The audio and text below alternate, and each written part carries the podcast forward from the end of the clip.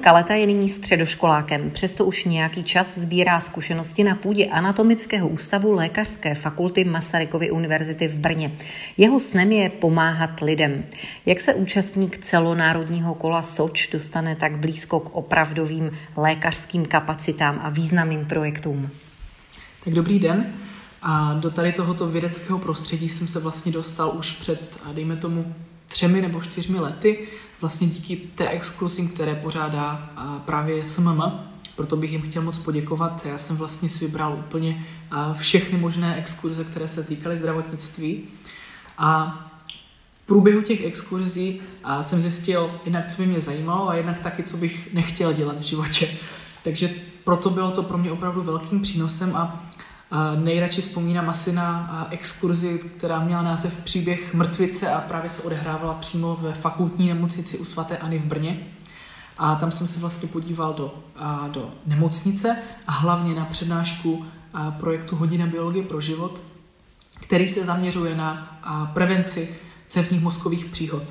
Paní, která přednášela, paní inženýrka Maršálková, mě vlastně už v ten moment oslovila a říkala, že vlastně vidí, jak mě ta problematika mrtvice zajímá a nabídla mi možnost, že bych mohl s nimi spolupracovat na, na tady tomto projektu a na osvětě té mrtvice. A vlastně od té doby už jsem ambasador projektu Hobbit. A hlavní náplní mojí práce je rozšiřování povědomí a nějaká osvěta ohledně cévní mozkové příhody, protože hrozně málo lidí zná ty příznaky tohoto onemocnění. Když bys nám lajkům eh, měl trošku popsat vlastně eh, mrtvici v 21. století, tak eh, kam se třeba lékařské zkušenosti, jak s tím naložit, posunuli za půl století?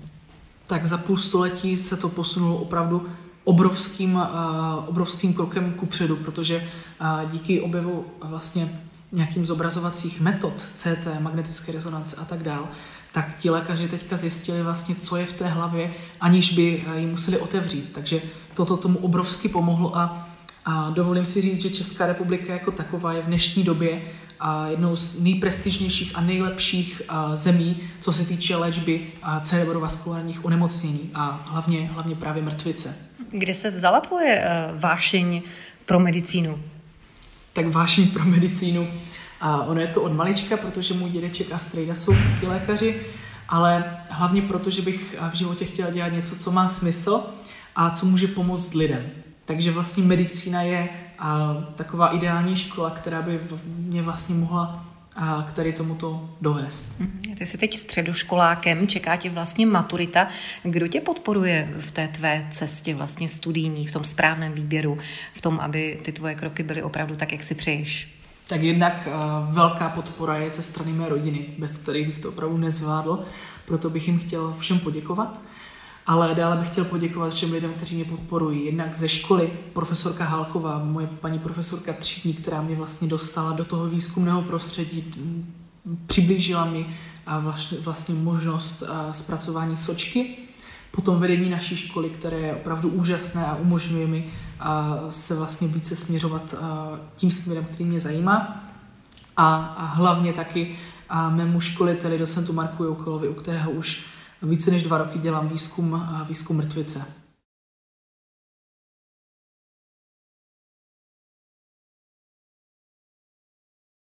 Jak se z Martina středoškoláka stane ambasador projektu Hobbit? tak ambasadorem jsem se vlastně stal už před eh, těmi více než třemi lety na té eh, exkurzi, kdy jsme se domluvili, že začneme spolupracovat, ale ono to probíhalo tak, že první jsem byl opravdu ten like, který o tom nevěděl skoro vůbec nic, ale hrozně mě zajímalo, jak to probíhá, jak se to dá léčit, a jaké máme možnosti v dnešní době a tak dál. Takže jsem se v průběhu těch několika let zajímal o tu mrtvici a zjistil jsem si všechno, nebo všechno, zjistil jsem si to, co mě zajímalo o tomto onemocnění a teďka, co se týče náplně mojí práce, tak se snažím právě přiblížit těm lidem to, co je mrtvice a hlavně, jak ji předcházet. Taky, jaké jsou rizikové faktory a to zásadní, co se my všichni snažíme předat vlastně lajkům, je, jsou ty příznaky té mrtvice. Protože to jsou právě ti lajci, kteří zachraňují ti životy. Pokud ten člověk normálně nedokáže rozpoznat příznaky mrtvice a vidět někoho na ulici, který může mít tu mrtvici, nepozná ty příznaky, tak ten člověk s velkou pravděpodobností umře. Jediná vlastně první pomoc pro člověka, který právě trpí mrtvicí, je rozpoznat příznaky a okamžitě se dostat do nemocnice. Protože čas je pro ten mozek opravdu zásadní faktor a vždycky říkáme, čím dříve, tím lépe. Takže když se ten pacient dostane do té nemocnice třeba do 4,5 hodiny od eh, vzniku prvních příznaků, tak eh, opravdu velká většina těch pacientů může přežít. Pokud se tam dostanou za delší čas nebo podcení tu mrtvici, řeknou si, že eh, se vyspí do rána třeba, nebo že počkají, tak nepočkají. Můžou se ráno probudit s ochrnutím poloviny těla, nebo už se nemůžou probudit vůbec. Takže je to opravdu onemocnění, které se nesmí podceňovat a měli bychom o něm vědět mnohem víc, než víme. Martine, ty jsi mi tady popisoval, eh, kolik vlastně času musíš věnovat, jak náročné to pro tebe musí i být. Eh, usuzuju z toho, že eh, dojíždět pro tebe do Brna není úplně jednoduchá záležitost, protože jsi vlastně běžným studentem střední školy, se studentem Purkyněva gymnázia ve Strážnici, tak je něco, co jsi třeba musel obětovat pro to, abys mohl právě zaměřit všechno své úsilí tady do tématu mrtvice a do tvého snad budoucího povolání? Tak to, co jsem obětoval vlastně v poslední době teďka, je moje skupina, ve které jsem hrál a na kytaru, protože už to opravdu nešlo, nešlo zvládat dál, takže s tím jsem musel, musel skončit. Ale jinak já vždycky říkám, že je to věc, která mě hrozně bavila, takže to pro mě nikdy nebylo něco jako přítěž a nebyl pro mě nikdy problém jet ty dvě hodiny do Brna a potom dvě hodiny zpátky, protože jsem věděl, že když dojdu na to pracoviště, tak budu dělat něco, co má smysl a co potom někdy v budoucnu třeba může pomoct lidem a může zachránit i když jednoho člověka, tak by to bylo super. Takže pojď nám trošku vysvětlit, co ty vlastně, když jedeš na odborné pracoviště do Brna, na Masarykovu univerzitu, tak čím se vlastně zaobíráš ty jako středoškolský student, tak k čemu máš přístup, nebo uh, jak vlastně využíváš ten čas tady? Takže vlastně já díky uh, právě JCMM jsem se zapojil do uh, projektu středoškolské odborné činnosti, kde jsem se vlastně dal dohromady s mým školitelem, docentem Markem Joukelem, přednostou anatomického ústavu Lékařské fakulty Masarykovy univerzity. My vlastně spolu spolupracujeme od ledna minulého roku a my jsme se domluvili, že budeme zkoumat mrtvici jako moje absolutně srdeční téma. A probíhalo to tak, že první jsme, jsem se vlastně musel naučit to, jak to v tom mozku vypadá, protože nejde sledovat to, jak je to tam špatně, když neznám to, jak je to tam dobře. Takže první bylo a ten půl rok, dejme tomu, a studium neuro, neuroanatomie a ten další půl rok, dejme tomu, studium té patologie toho mozku, jak to tam vypadá, když je to tam špatně. Když jsem se tady toto naučil, tak jsem sepsal přibližně teoretickou část mé práce a potom jsem už konečně mohl jít na to mnohem zajímavější, na tu praxi, ve které jsem se dostal na, na úžasná místa, na Anatomický ústav Lékařské fakulty Masarykovy univerzity a konkrétně na sály do Zvěřince, kde jsme podnikali vlastně operace potkanů. Celý můj výzkum se zaměřil na, jak už jsem říkal, na mrtvici, ale ta mrtvice má dva takové podtypy. Ten vícečastý typ, ten běžnější typ, a kdy se ucpe v mozku, a ten méně častý typ, ale o to mnohem závažnější, kdy ta céva v mozku praskne. A to je právě to, co jsem sledoval v mé práci já.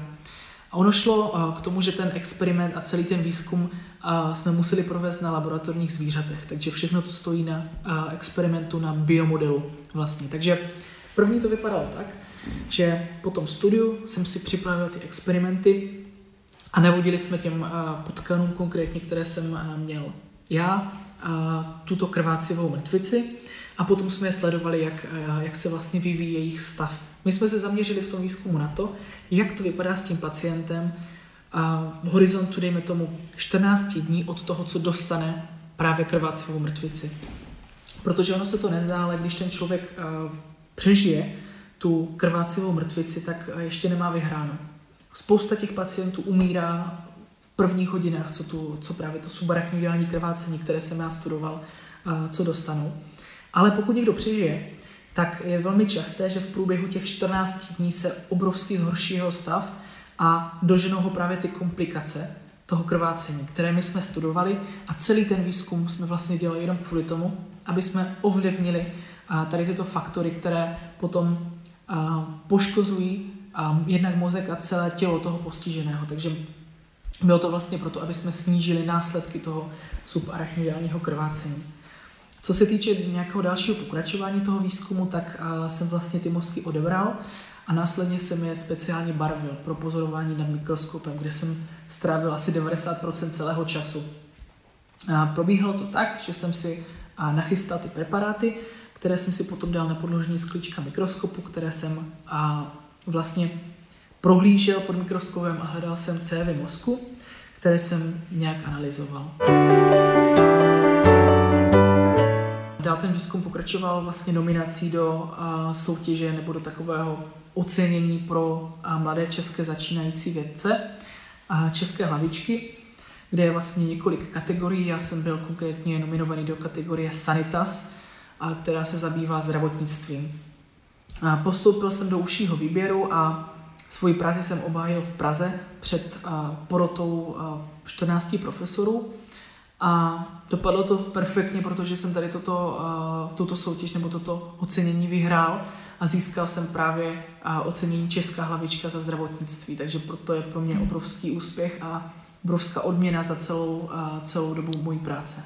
A Martine, ty jsi říkal, že teď je pro tebe důležitý e, krátkodobý horizont zvládnout maturitu a pak se dostat vlastně na medicínu.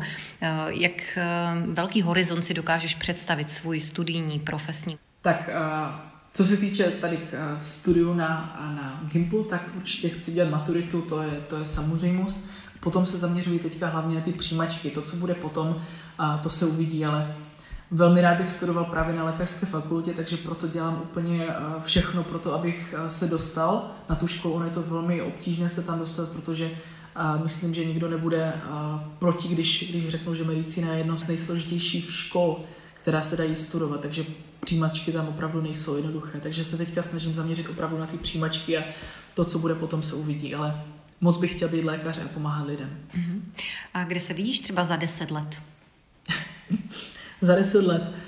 Mým velkým takovým a tichým, tajným snem je, je neurochirurgie. Je to opravdu to nejsložitější, co se dá dělat, takže spoustu lidí říká, že mi to rozmluví a že, že to asi nebudu dělat.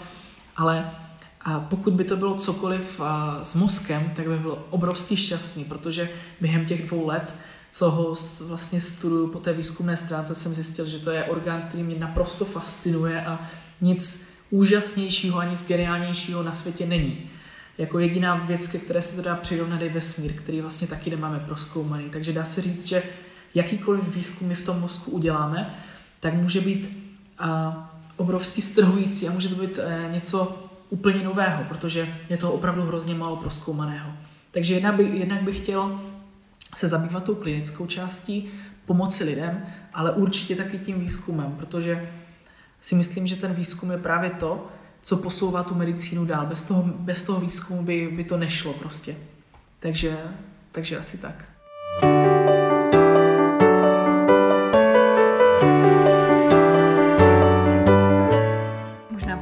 Poslouchají teď rodiče, tak se říkají, eh, jak eh, motivovat eh, svoje děti, které jsou třeba nadané a chtěli být studovat lékařskou fakultu, tak jako ty.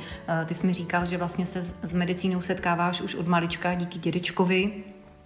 Ano, přesně tak. Já mám vlastně v rodině dva lékaře, dědečka a strejdu. A oni mi to vždycky přibližovali, já jsem se o to zajímal a chtěl jsem dělat něco podobného jako oni. Ale hlavně jde o to si prostě říct v určitém stádiu, že chci dělat, chci studovat práva, nebo chci studovat medicínu a opravdu se zaměřit už tím směrem a ne si tady toto zaměření vybrat třeba poslední rok na, na gymnáziu, to už je potom něco jiného. Když, když se celou dobu od, od eh, toho prvního ročníku gymnázia ten člověk zaměří na to, co by chtěl dělat, tak dělá na tisíc procent to, co potřebuje pro ten svůj obor. A nechci říct uh, nějak šití ty, ty méně důležité předměty pro něho, ale hlavně jde o to zaměření a o to uh, nasměrování se tím správným směrem, který je pro toho člověka důležitý. V tom tvém výzkumu, co tě teď čeká? Kam bude směřovat vlastně ta tvoje práce? Teď jsi v nějaké fázi, budeš navazovat dál? Tak ten výzkum nikdy neskončil, on pokračuje dál, toto je vlastně jenom jedna část, kterou my jsme publikovali, ale výzkum dál pokračuje a my se konkrétně zabýváme zánětlivou reakcí, která vlastně je spuštěna v mozku po tom krvácení a to je právě to, co zabíjí ty pacienty, co, co tam spouští ty mechanismy, které jim ubírá na životě. Takže to si my budeme teďka snažit nějak minimalizovat. Co se týče toho výzkumu, tak je to opravdu první výzkum a úplně uh, úplně takový počáteční základní výzkum, takže to je opravdu obrovská cesta ještě uh, do budoucna, jestli vůbec uh, kdy, kdy někdy budeme moct říct, uh, opravdu máme takovýto závěr, takovýto lék by se na to dal použít. My jsme nesledovali zatím žádný lék, my jenom zkoumáme, který protein by mohl přispívat právě k poškození té, uh, toho mozku jako takového po té mrtvici. Říkáš my, tak kdo je tvým největším inspirátorem a podporovatelem v této mm, profesní části? Nyní. Tak v této profesní části absolutně určitě můj eh, školitel, a přednosta anatomického ústavu, a pan docent Marek Joukal, kterému opravdu obrovský vděčím za všechno, co pro mě udělal, protože je to úžasný člověk, který mě vedl správným směrem a hrozně mi pomáhal a radil mi v tom, jak eh, všechno udělat. Ta práce z jeho strany tam byla opravdu velká, protože mě musel do toho dostat, musel mě vysvětlit, jak to v tom uh, mozku funguje. A za tomu hrozně vděčím, protože bez něho bych neměl nic a je to opravdu člověk, který je hrozně úžasný a hrozně inspirativní a to mě právě hrozně žene dál. Hmm, Martin, jaký je tvůj nejbližší úkol teď? Nejbližší úkol je pro mě určitě udělat maturitu a potom udělat přijímačky. To je teďka to zásadní, co, na co se učím a na co se snažím a to, co bych si chtěl splnit. To, co bude potom, to se uvidí. Mým dnešním hostem byl úspěšný sočkař, nadaný student Purkyňova gymnázia ve Strážnici, držitel ocenění České hlavičky Martin Kaleta. Martine, děkuju. Moc děkuju. Naschledanou.